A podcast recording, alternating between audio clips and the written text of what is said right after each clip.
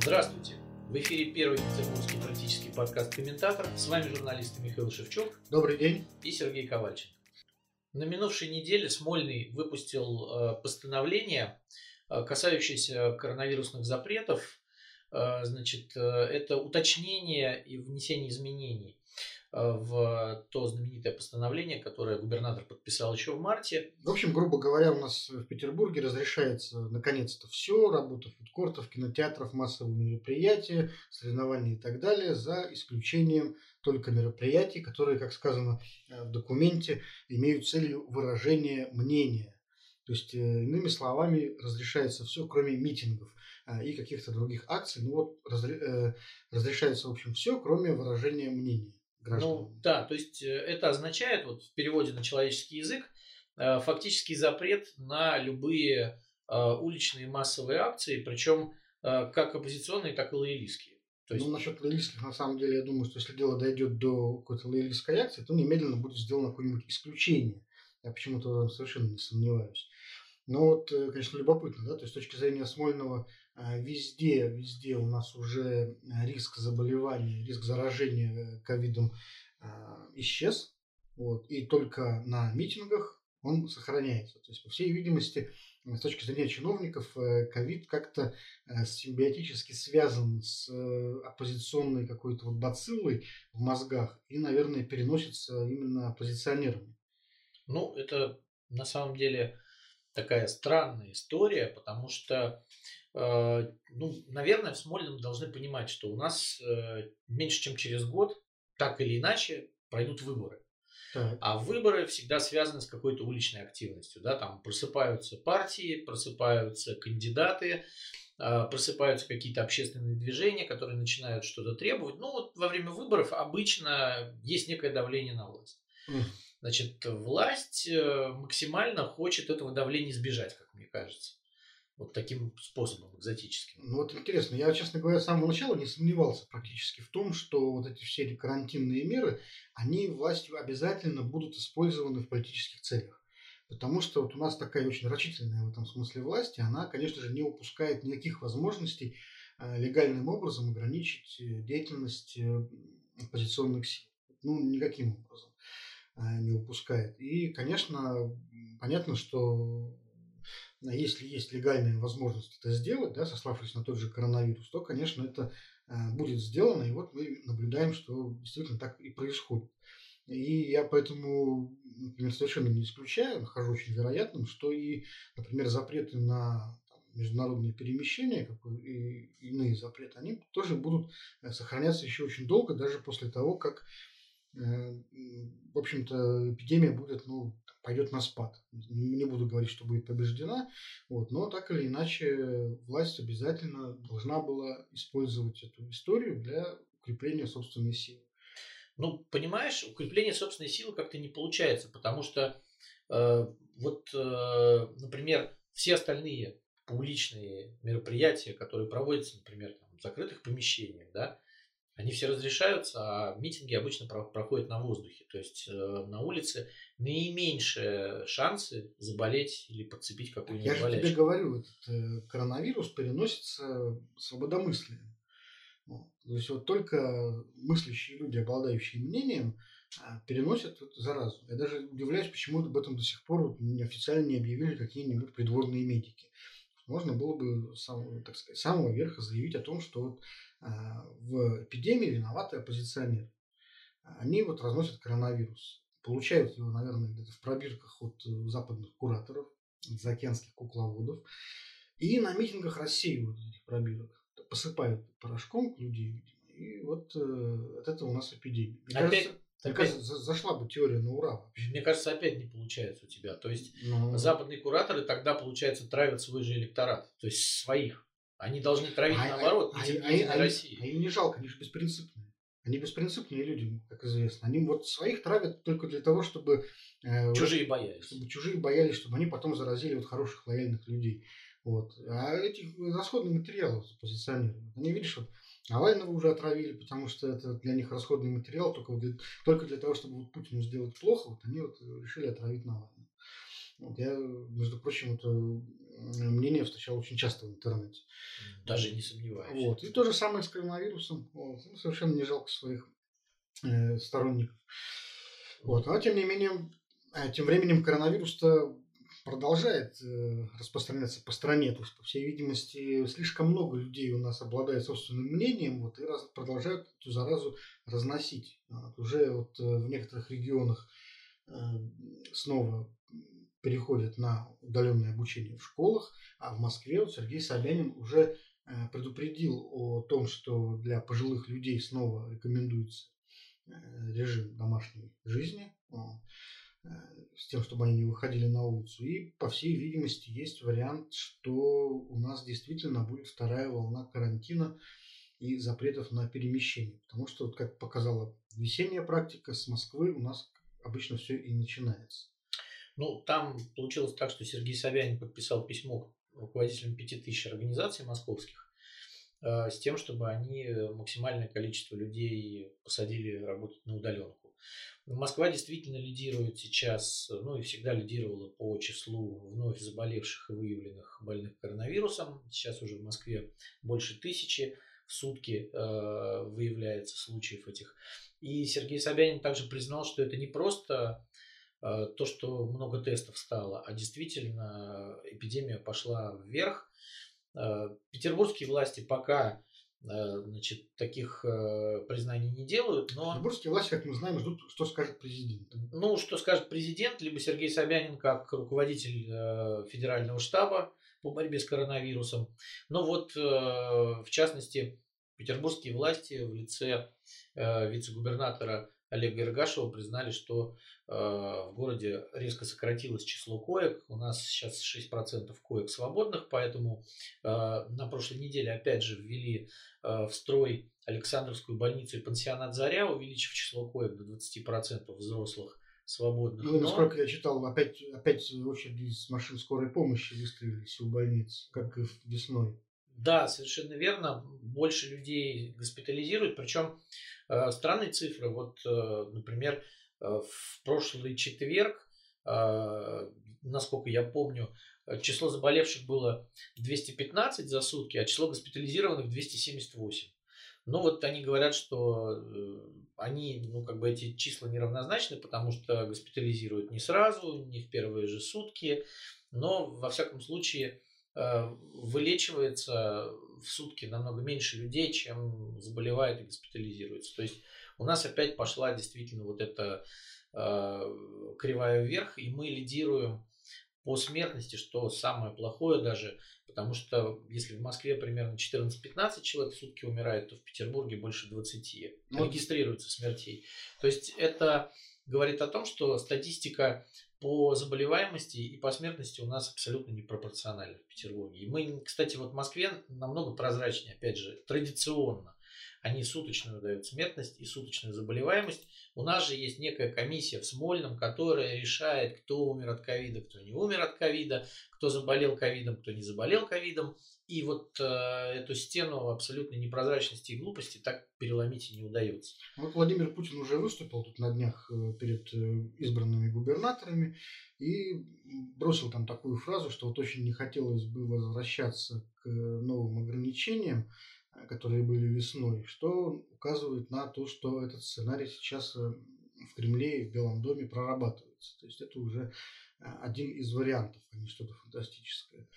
Ну, там э, у властей сейчас, насколько я понимаю, вот э, пообщавшись с разными экспертами, э, самый главный триггер – это число коек свободных ковидных. Потому что, э, и особенно реанимационных коек, э, когда у тебя много реанимационных коек, то ты можешь себе позволить не устраивать карантин. Когда у тебя их мало, то ты должен сдержать э, поступление новых больных и сделать его как можно меньше и как можно более ритмичным. Поэтому вот если сравнивать там весенние, например, вот эти вот карантины в Италии и Швеции, да, то есть Швеция не присаживала людей на карантин, потому что у нее было много свободных коек, а в Италии их катастрофически не хватало, поэтому когда люди 75 лет, например, звонили и говорили, мы задыхаемся, нам нужна скорая, то им говорили, извините, мы 50-летних не можем положить, потому что у нас нет свободных мест.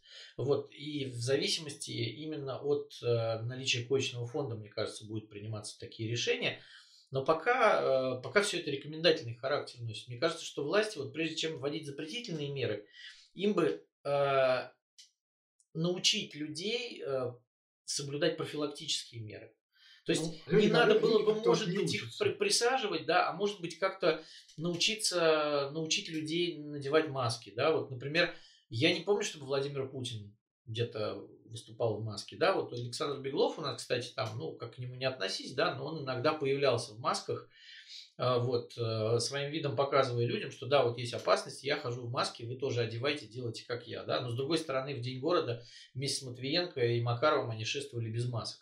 То есть они сами показывают такой дурной пример людям, и, конечно, люди говорят, ну, если начальство без масок, то чем мы будем ходить, собственно, в этих масках? Mm-hmm. То есть нужно как-то, мне кажется, приучить людей к профилактике, к гигиене для начала, а потом уже чтобы не спохватываться и потом не закрывать все и вся и не сажать людей опять на карантин. Ну, а вот люди у нас не учатся почему-то профилактике. Вообще Владимира Путина можно понять, э, можно понять его нежелание возвращаться к карантинным мерам, потому что это э, чрезвычайно дорого. И вот была неделю назад статистика новая, говорящая о том, что за время весеннего карантина в России очень сильно увеличилось число бедных вот, на больше, чем на миллион, миллиона триста тысяч. Теперь э, составляет уже 13,5% э, населения страны, это число россиян с доходом ниже прожиточного минимума. И связывают это именно с карантинными мерами, когда многие люди э, потеряли работу из-за вот этих незапланированных, принудительных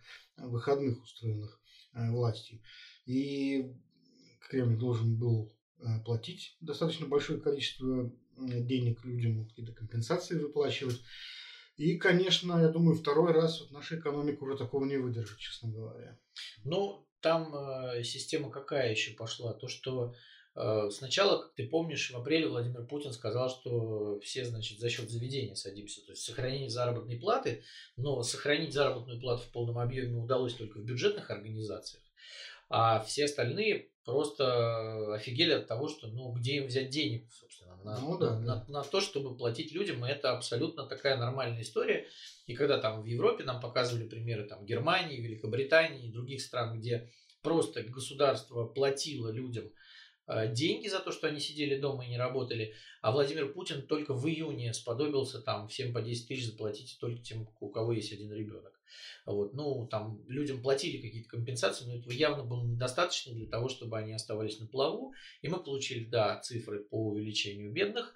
Мы получили цифры... Но, кстати, могло быть хуже, мне кажется. Вот миллион, миллион э, и триста тысяч – это ну, не, не запредельные цифры в масштабах страны, в общем. Ну, с одной стороны, да, но мы берем работающее население. Вот, мы берем работающее население, которое... Ну да, то есть надо вычесть детей, пенсионеров, э, бюджетников, там, военных. Полицейских и так далее. И если брать только работающее население, то, наверное, уже процент процент уже такой. Да, потому что мы побольше. берем население, которое создает прибавочный продукт, да, а не которое потребляет. Вот мне кажется, что на самом деле это довольно много. Миллион триста. И мы еще не берем, кстати, скрытую безработицу. Это же вот данные по безработице Росстата э, и по бедности, да, вот э, что у нас происходит с э, скрытой безработицей и с бедностью, мы толком так и не знаем, потому что этих цифр у нас нет.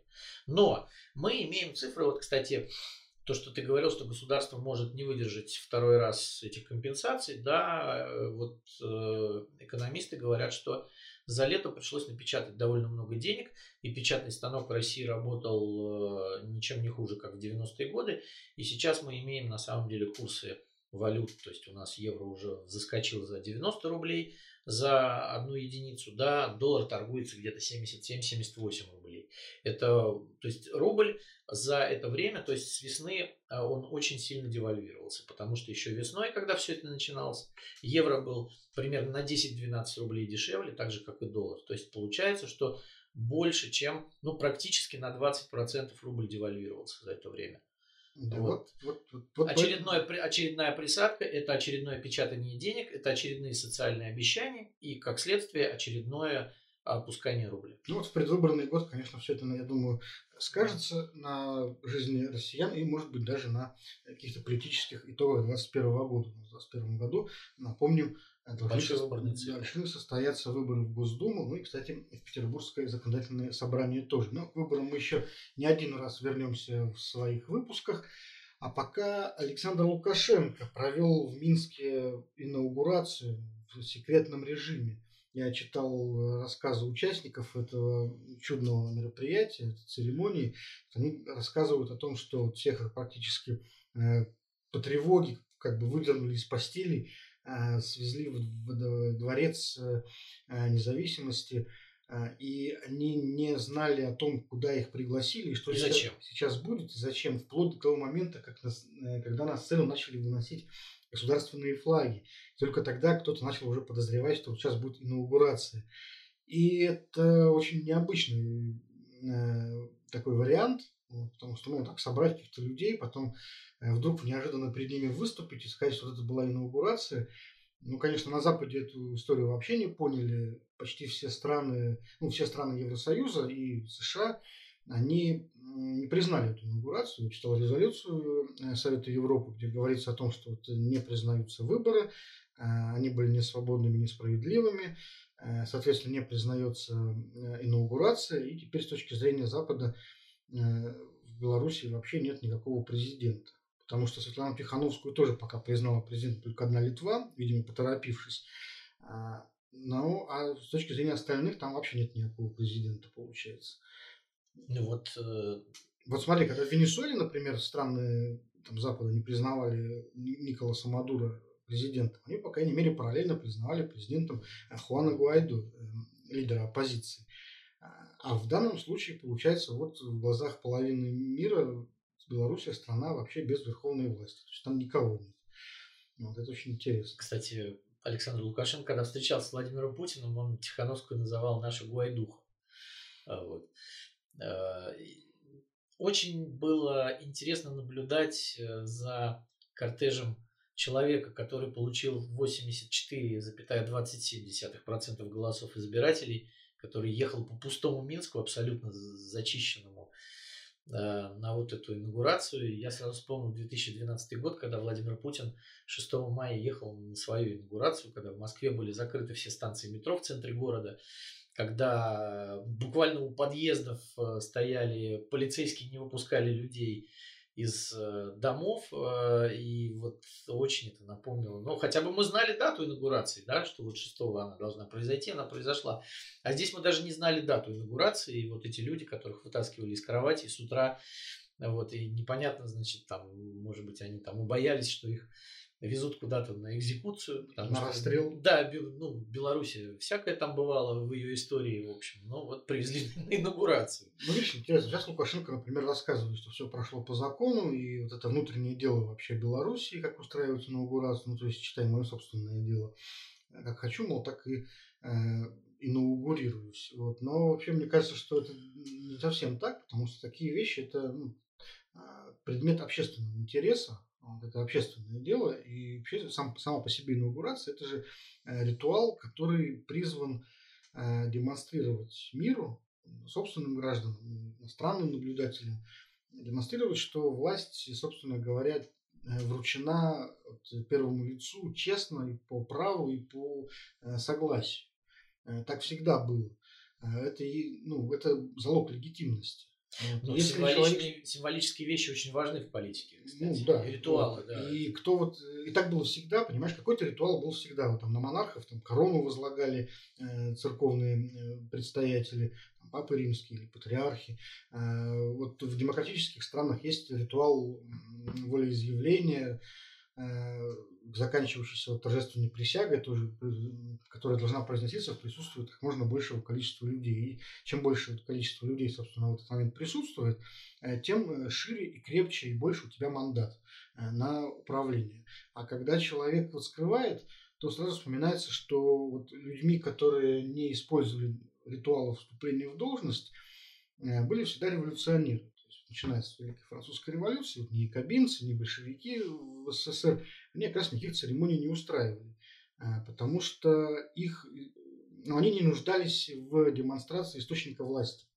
А монархи, например, нуждались в том, чтобы показать э, божественную природу своей власти. Да? Демократические правители демонстрируют э, народное Мандат. народное волеизъявление. Вот. А революционеры, они всегда в этом не нуждаются, потому что они получают власть силой, и об этом все знают.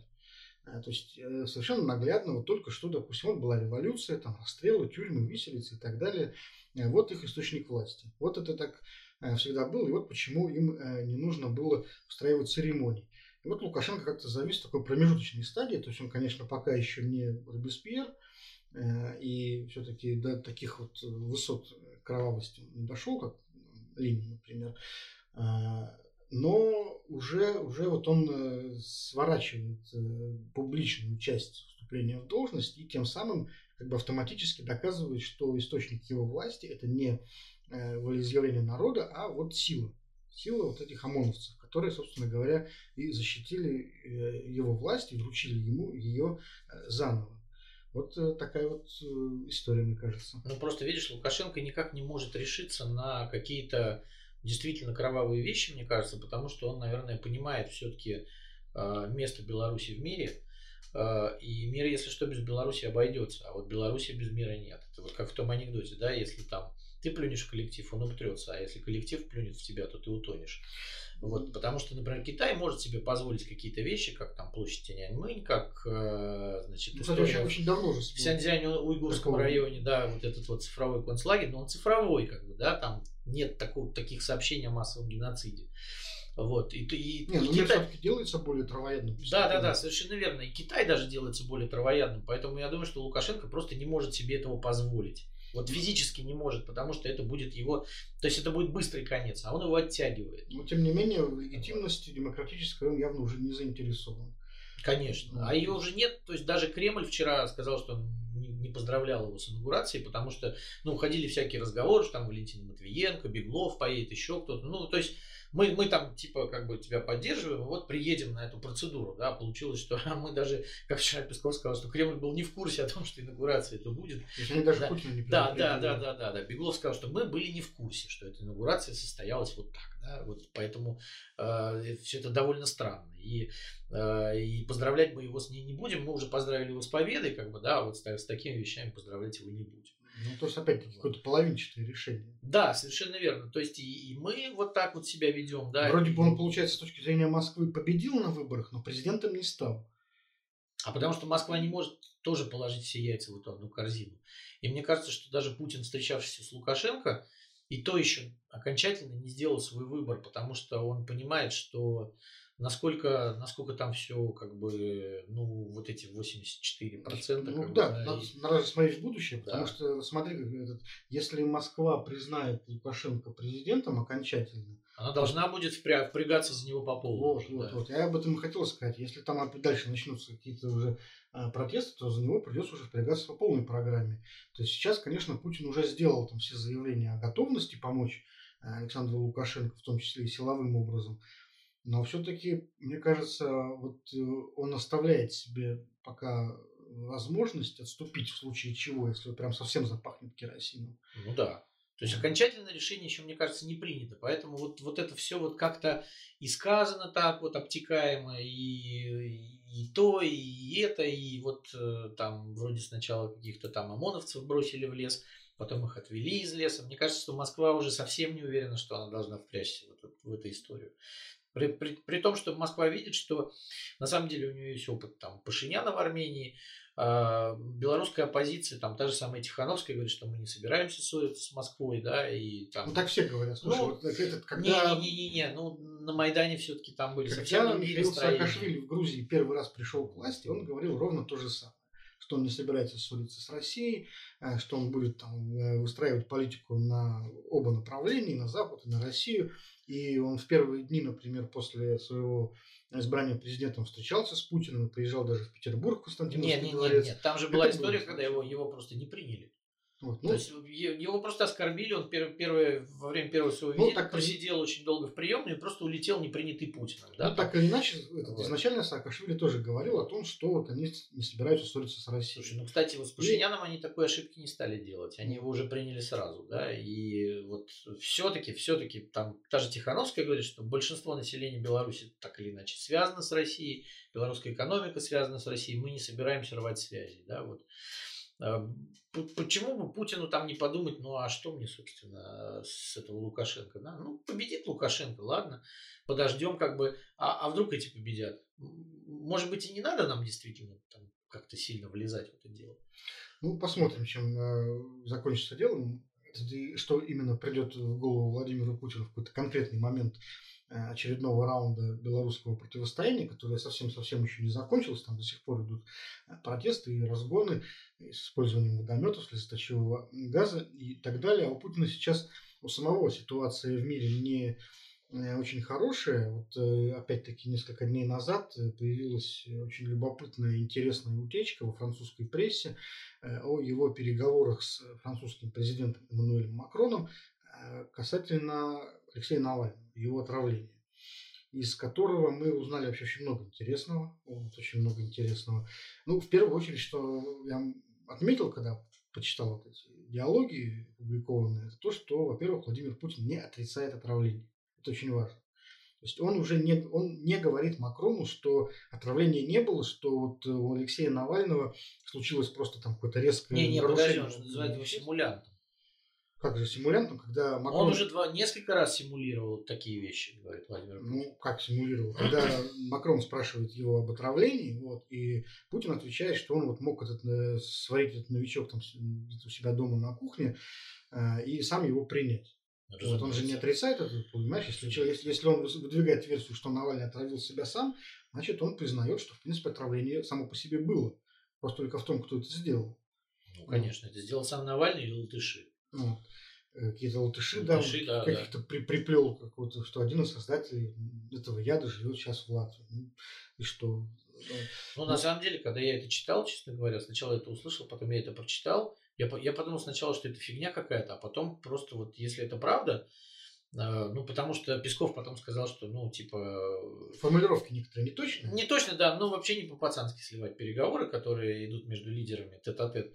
Я понял, что реально этот чувак из нода какой-то, вот просто, либо насмотревшись телевизора, да, я не знаю, до тошноты и до отвала печени уже. А ты, тебе не пришла в голову мысль, что Владимир Путин действительно вообще не знал, о чем речь идет? То есть он я реально не в курсе, что случилось с Навальным.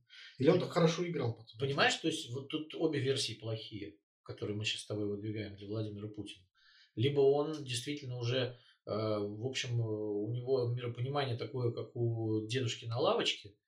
Э, а если он не знал действительно, что случилось с Навальным, то ну, тогда это еще хуже, потому что получается, что Владимир Путин не получает, не владеет полнотой, полнотой информации, которой, э, в общем, владел там тот же самый Макрон на момент разговора с ним. Просто видишь, И что это тогда вообще за руководитель страны? Да. Здесь тогда, получается, надо допустить, что Путин не просто не знал о том, что отравление произошло и там готовится. Хорошо, в это можно поверить. Но и в то, что уже после отравления ему не предоставили никакой информации об этом. Вот, а это уже гораздо хуже. Вот, то есть, ну, если да, это, и... означает, что президенту уже вроде подчиненные, может быть, так как-то получается. Ну да, информацию он получает из передачи 60 минут Ольги Скобеевой. То есть вот, ну вот по, по подаче было, было видно, что либо там он смотрит Раштуды, либо смотрит Скобееву, потому что, ну, блин, глава государства тет-а-тет другому главе государства таких глупостей говорить в принципе не может. У него должна быть уже, вот к этому моменту уже должна была быть какая-то подготовленная единая да, версия. Да, при этом э, Путин же, да, он... Сейчас идут, вот смотри, в этих версиях да. идут полный разнобой. То есть там Нарышкин говорит, что э, у нас этот э, яд-новичок уже давно э, уничтожен. уничтожен, да, что вот он, тут сказать, что он был, но просто мы вот уничтожили его запасы. Да. А МИД говорит, что... Его и не было никогда. Никогда не производился на территории России.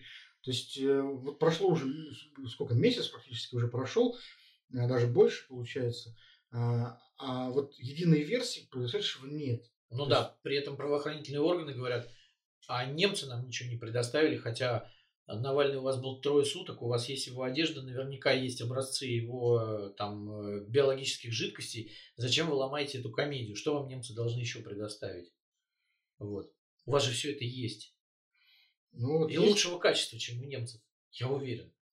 Да, ну вот видишь, получается, что в России нет таких лабораторий, как вот э, в Германии, а также в Швеции и Франции, где тоже в лабораториях подтверждали анализы, вот, все действительно показали следы какого-то вот, нейротоксинного вещества.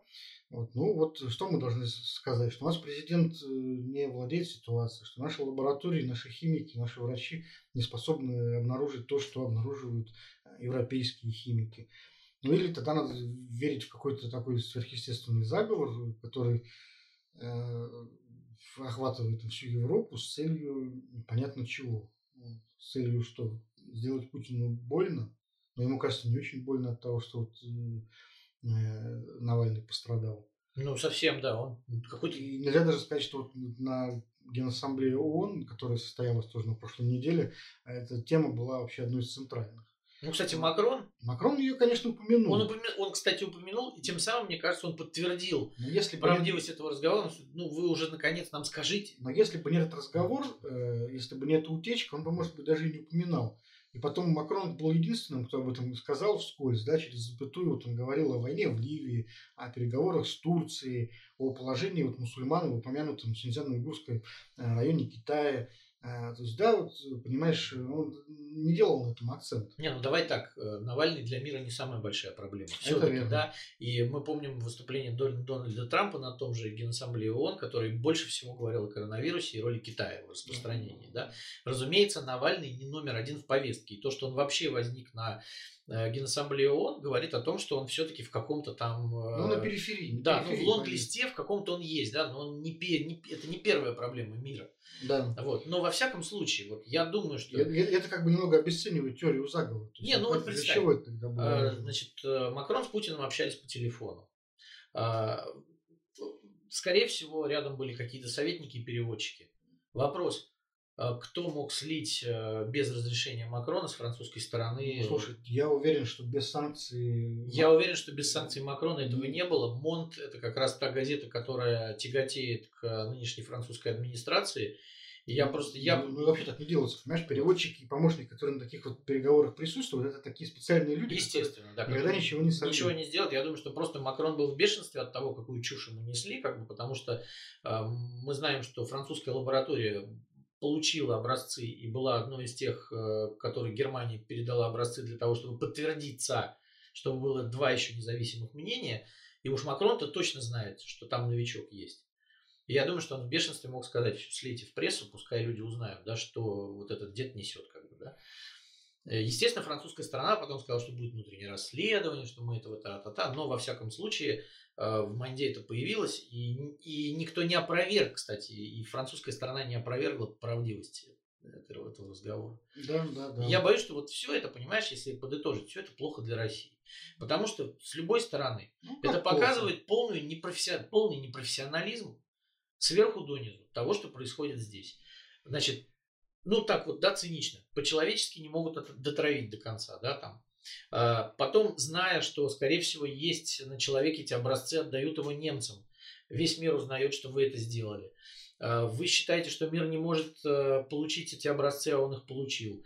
Потом вы отвечаете на вопросы, черт знает как, вы не можете даже просто формально открыть уголовное дело. То есть вы позоритесь с каждым днем все дальше и дальше. И венец всего этого позора – это вот этот разговор Путина с Макроном.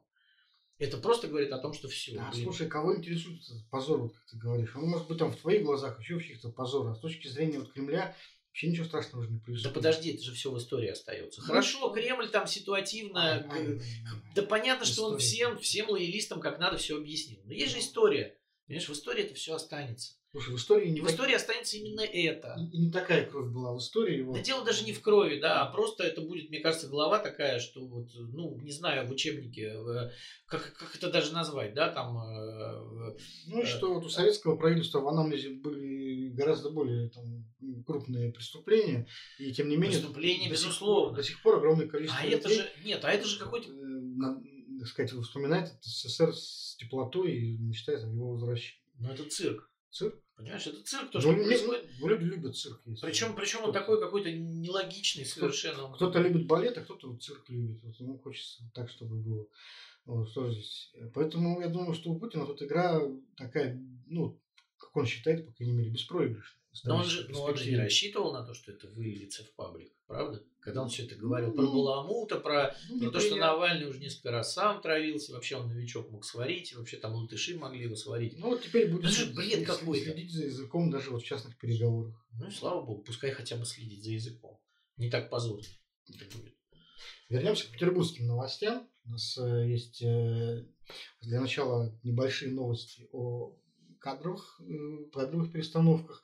Э, сообщают, что покинет должность председателя комитета по молодежной политике э, Юлия Облец. Это одна из тех э, женщин молодых, которые пришли в правительство, в администрацию, точнее, Александра Беглова, когда он еще стал исполняющим обязанности. Тогда, я помню, были такие красивые еще фотографии. Беглов и три женщины. Беглов и женщина, да, и вот, значит, Girl Power и так далее. А сейчас она покидает, насколько я понимаю, ничем особенным э, не отметившись на своем посту. Но вот интересно, э, куда прогнозирует э, ее молва. Говорят, что Юлия Облец поставит руководить Центром управления регионом. В Петербурге состоится такой центр, ЦУР, который сейчас создается по инициативе администрации президента во всех регионах страны с подачи Москвы и Московской области. Это будет некий Э, ситуационный центр, такой своего рода, который будет заниматься обработкой э, входящей информации от граждан. То есть, по большому счету, такая очень расширенная... Э, приемная общественная. Да, общественная приемная, да, бюрократическая машина по приему жалоб и обращению.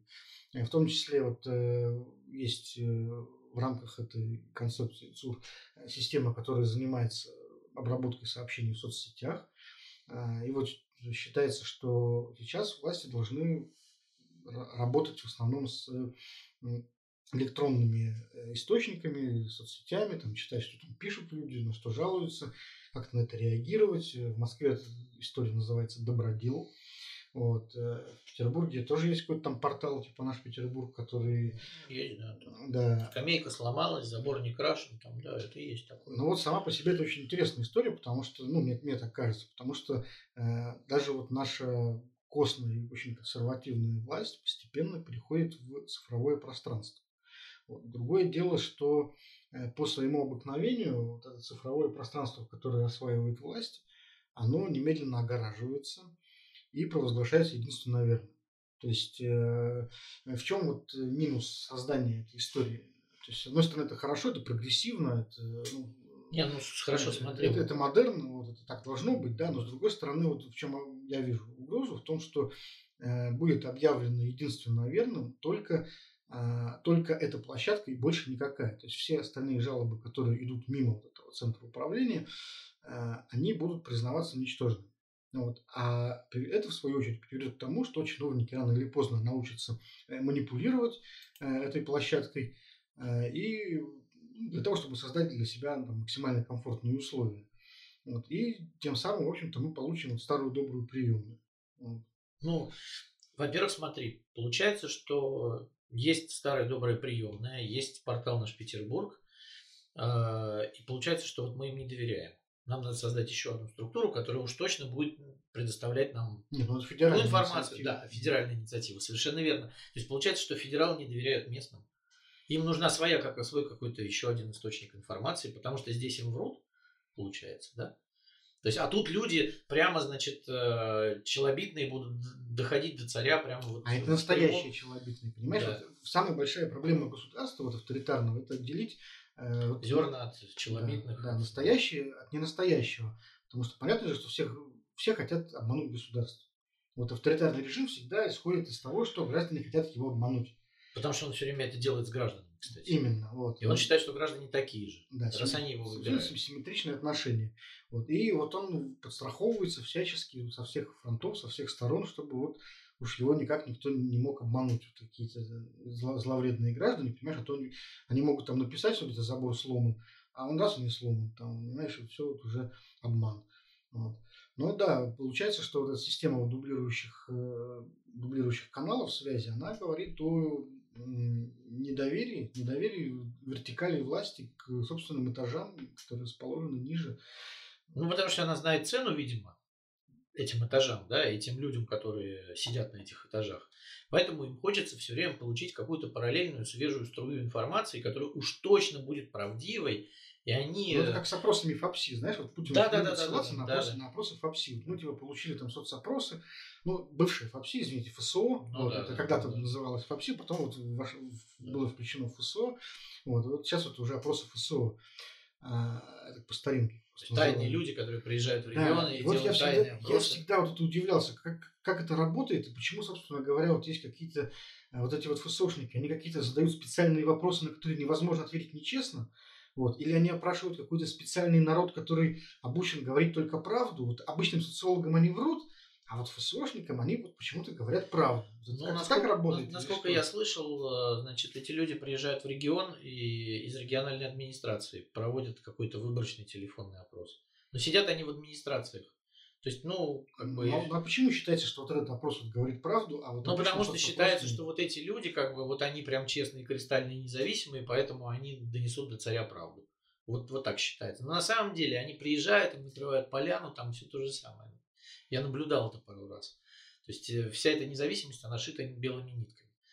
Ну, на сам по себе это тоже факт, да, что вот Кремль даже в ЦИОМу, совершенно придворной наивистской конторе, не доверяет. Ну, правильно, потому что она рисует опросы, как э, показывала практика, да, там и много было утечек источников. Там э, самый известный это был этот крымский опрос перед Новым годом, когда они опрашивали там 31 декабря людей вечером, опросили сразу, да, по поводу, значит, присоединения Крыма и э, уже выдали этот результат. Ну, то есть там очень много маразма всякого, да. Еще говорят, что независимая социология в авторитарном государстве не очень возможна, потому что люди не доверяют тем людям, Ну, кстати, в той же. Беларуси социология вообще запрещена. Она запрещена просто, да. Это вот очень интересно. Что запрещена социология. Да, и вот эти вот, кстати, истории с Бабарика, который побеждал Лукашенко, это же был опрос в Телеграме, пардон. Он 75% получил в Телеграме на канале, там он большой канал, да, но это вообще никакая не социология. И уже вот этого испугались, уже вот после этого Бабарику арестовали. То есть на самом деле мы даже не знаем, какой рейтинг у Александра Лукашенко, потому что опросы не проводятся. И мне кажется, нашим тоже надо взять на вооружение, потому что скоро уже даже заказная своя социология будет трещать по швам. Вот, она не будет давать тех, тех цифр, которые нужны. Ну, вот Центр управления регионами создадут и попробуем еще разок, как говорится. Там, наверное, будет все-таки правильный народ э, подавать э, правильные, проверенные Челобитные. челобитные. Э, Да. Вот еще одна интересная новость кстати, вот из телеграм-каналов, которых мы только что упомянули. А Я прочитал, что в Петербурге начинается подбор людей в отделение партии «Новые люди». Э, Вот партия «Новые люди» у нас на последних выборах в сентябре вдруг неожиданно выстрелила, э, провела кандидатов в законодательные собрания четырех регионов, э, что для новоиспеченной партии только в марте зарегистрированы, вообще является очень хорошим результатом. Да. Но в Петербурге пока что новые люди никак себя не проявляли. И вот будто бы, будто бы э, подбор кандидатов в петербургское отделение поручено, поручен вице-губернатору э, по внутренней политике Александру Бельскому. Э, Ну, вот об этом, в частности, там сообщают политологические телеграм-каналы.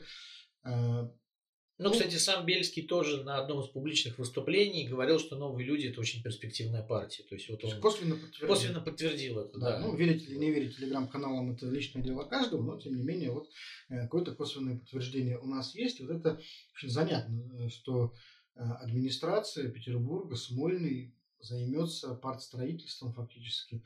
Э, Причем партстроительством в области ну, совсем не лояльной. Потому что Праволиберального толка Ну, эта партия обозначена. да. ну, Кремль, в принципе, э, почему-то считает, э, что вот политическая сцена России, она вот неполная, без какой-то праволиберальной партии. И постоянно пытается создать на этом поле какой-то вот внятный проект. То есть, то там правое дело, то гражданская платформа. Э, Ну, с тех пор... То Прохоров там Ну, со своими ну, тоже, идеями. у да. него и было правое да, дело. да. А, то вот теперь какие-то новые люди. Это вот партию Роста они там пытались что-то запустить, но с партией Роста не срослось, как я понимаю, потому что, во-первых, у Бориса Титова не хватило, видимо, какого-то авторитета, а во-вторых, они начали как-то очень стремительно скатываться вот в опять в левосоциальную повестку. Благодаря Оксане Дмитриевой. Но это, видишь, я, это какая-то, видимо, родовая травма, потому что э, я помню вот СПС, Союз правых сил, если кто-то помнит еще такую партию, на излете своего существования вот с лидером Никитой Белых э, тоже вот как-то стремительно скатывался в популизм левый, вот, ну, пытался да. как-то приспособить вот праволиберальные идеи к бабушкам и пенсионеркам, потому что, как ни крути, а электората нету у вот, праволиберальных партий. То есть люди вроде бы есть, э, которые, в принципе, разделяют эти идеи, э, но вот как-то их не хватает на на, на 5%, чтобы пройти в Госдуму. Либо считается, что мы не сможем набрать э, нужное количество этих людей для того, чтобы они дали нам вот этот процент. Скорее так, мне кажется. И поэтому, и понимаешь, вправо, вправо, в левый популизм всегда скатиться удобнее, потому что там такие понятные довольно идеи, вот, да, но, но понимаешь, и, вот в итоге ты как бы... Ну, новый... партия, ну, партия правая, да, вот э, с Ты же... нового избирателя не получаешь, а старого теряешь, потому что старый избиратель, ну, как раз приходит в недоумение и, и, и думает, господи, я только что собирался голосовать за, за правых, а да. а они, они вот тут опять ну, пляшут с бубном вокруг старушек и говорят о том, что сейчас будет повышать пенсии. Конечно. Ну, как-то что это такое вообще? Какой-то муниципальный креатив вот, и голый популизм вот, э, левый.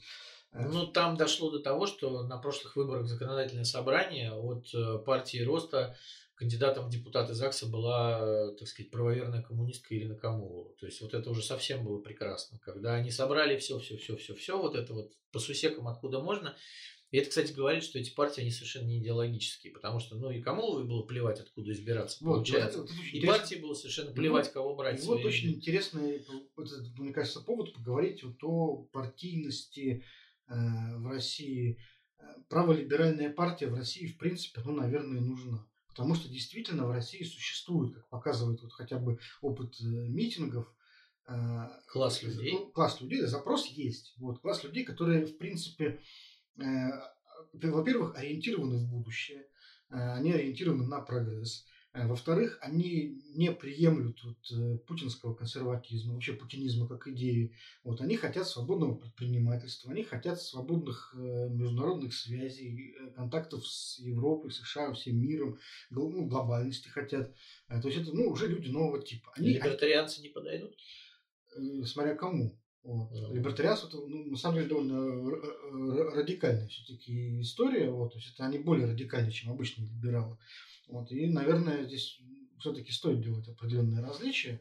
Э, там есть э, разница вот, между либерализмом и либертарианством. Ну, так или иначе, э, либертарианцы существуют, правда, они существуют в таком свободном оппозиционном режиме, свободные радикалы, и поэтому Кремль их сейчас всячески репрессирует сейчас даже. Но почему-то вот создать этим людям какую-то действительно свою свободную партию не получается, не разрешается. Хотя как раз именно этот э, электорат, он, в общем-то, не особо революционный. То. Вот это как раз люди, которые готовы и хотят э, добиваться изменений институциональным путем. Есть через выборы, через законопроекты э, какие-то. И они хотят этого искренне. Не Мне потому, кажется, что вот им Кремль диктует. Я знаю очень много таких людей, которые действительно вот хотели бы ну, участвовать в нормальных выборах, э, побеждать на них, там, проводить в жизни э, там, инициативы. Вот. Они хотят этого, не хотят, они не хотят на улице, э, но свободно они не могут создать партию. Слушай, ну вот тот же самый СПС выбыл, выбыл из обоймы и яблоко, да, вот из большой думской повестки, потому что эти люди не сто процентов подконтрольны. То есть власть считает так, что парламент должен быть подконтрольным на 100%. Есть принципиальные вопросы, по которым все должны голосовать за. Вот, э, и они очень страшатся, что будет даже немного людей, которые проголосуют против. То есть вот там, вот они, им люб крымский консенсус, когда все за. Э, им, им совершенно не надо, как это было в 2002 году, когда там СПС э, и в 2004 создавал Э, альтернативные парламентские комиссии по расследованию там, Беслана и теракта на Дубровке, когда они отправляли эти запросы в Кремль. И, собственно, вот, вот сейчас парламент представляет из себя именно такую поляну зачищенную, которая, когда надо, либо там, либо вы смолчите, да, либо вы проголосуете как надо. Потому что то же самое КПРФ, да, которую сейчас избиратели сознательно выталкивают в оппозицию, да, вот она второе место получила на выборах в, сен- в сентябре. Ну, давно же. Вот, да, но, но все равно они, они улучшают свой результат. Я смотрел динамику. Динамику у КПРФ есть, когда, хотя мне кажется, КПРФ ничего для этого не сделал, по большому счету. Вот, э, и они же не, они знают, вот за какие флажки заходить не надо.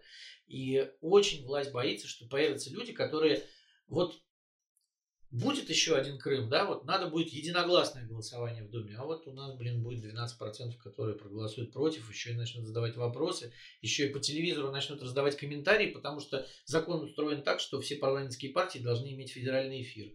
А вдруг это федеральный эфир прольется? А вдруг появятся какие-то люди, которые вдруг будут симпатизировать им? А может быть, что-то пойдет не так? А надо, чтобы все было под контролем всегда. Такое вот получается. Дирижистское абсолютно э, вот такое вот понятное политическое государство, которое хочет только воли одного Ну, человека. можно констатировать только то, что ну, иногда есть вещи несовместные. Вот, ну, нельзя создать подконтрольную партию свободных людей. Ну никак. У тебя или подконтрольная партия подконтрольных людей, или у тебя свободная партия Вот свободных поэтому людей. подбор этих людей осуществляет как- вице-губернатор Санкт-Петербурга Бельский, да, которому лучше бы, конечно, Единой России заниматься, и ближе, и милее, да, но в Единую Россию его не пустят, потому что ей занимается Вячеслав Макаров, да.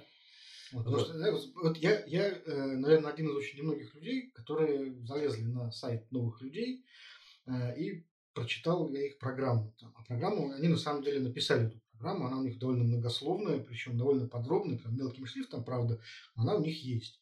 Э, И я вот увидел, что там, в общем-то, скомпилированы ну, просто все, наверное, требования оппозиции за последние 15 лет, включая требования, например, там, проводить э, выборы там, местных начальников полиции на местах. Вот. Все там есть, в общем, то. Вся крамола. Все, да, вся, Вся- крамола, вся крамола. все, с чем выходили люди вот на митинги, там, марши несогласных и прочее, э, там все есть. В общем, то- Поэтому эту крамолу мы должны контролировать. вот, как бы, как бы иди голосуй. И вот здесь вот потенциальный избиратель встает в такой тоже непростой выбор. То есть, с одной стороны, вот он видит людей, которые, ну, вроде бы все это разделяют и готовы эти мысли э, на законодательном уровне отстаивать, и идут для этого в парламент. И как бы ты, ну, если ты не готов к революции, а хочешь э, вот, э, законным образом действовать, ну, как бы иди голосуй, вот тебе, пожалуйста, возможность. А с другой стороны, ты вот понимаешь, что когда пройдет час X, когда действительно вот надо будет определяться или-или, э, то вот новые люди, наверное, не поступят как самураи э, и, и не выступят против Путина, против Кремля. То есть вот это лакмусовая бумага. Так вот это поэтому, вот смотри, Да. нужно поэтому отселекционировать таких людей, которые никогда в нужный момент не пойдут против. И можно их даже не показывать избирателю. Тебе показали сайт, значит, тебе просто портреты покажут и напишут, вот они правые, они за свободу и так далее. Когда они попадут в парламент, они будут как Смольному надо голосовать, как Путину надо голосовать. Вот в чем дело. То есть под вывеской вот этих новых людей будут абсолютно старые люди. Стопудово. Печ- Печальная история. Ну неужели Бельский может родить что-то свободное? И- да? иде- Вот идеи нет, есть, сторонники идей есть, а вот э, конвертировать их в какое-то представительство, ну вот никак не получается. Вот хоть тресни. Хотя желающих много было. бы. А когда ты переходишь на эту поляну, ты уже получаешь, что а вот я хочу так, а не так, как вы хотите, да? А у нас вот другие представления о свободе, демократии, Ну, выборах, то есть, вот, о, честно, о свободе, здесь- о правах человека. И уже никак, понимаешь, вот, вот эта либеральная идея, она никак не стыкуется совершенно вот с этими кремлевскими Здесь мы вот, здесь в пору как раз вот вернуться к самому-самому началу, с того, чего мы начинали, к выражению собственного мнения, и вот, э, видимо, сделать такое резюме, что было бы неплохо сейчас такое же точно выпустить постановление или закон о том, что вот в России разрешается любая политическая деятельность, э, кроме той, которая ведет к выражению собственного мнения. Э, вот. Совершенно верно. На этой ноте нам, наверное, пора уже заканчивать наш выпуск. С вами были Сергей Ковальченко и Михаил Шевчук. Всего доброго. До свидания. Увидимся через неделю.